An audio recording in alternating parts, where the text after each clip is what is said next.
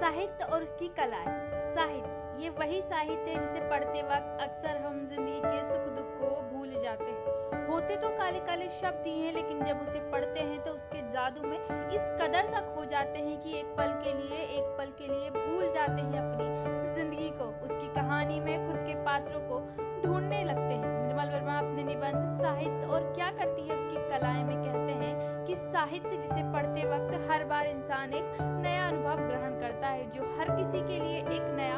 अर्थ देती है एक इंसान साहित्य से केवल उतना ही ले जा सकता है जितना उसने अनुभव किया है इसलिए साहित्य की सबसे बड़ी ताकत होती कि हर बार व्यक्ति को एक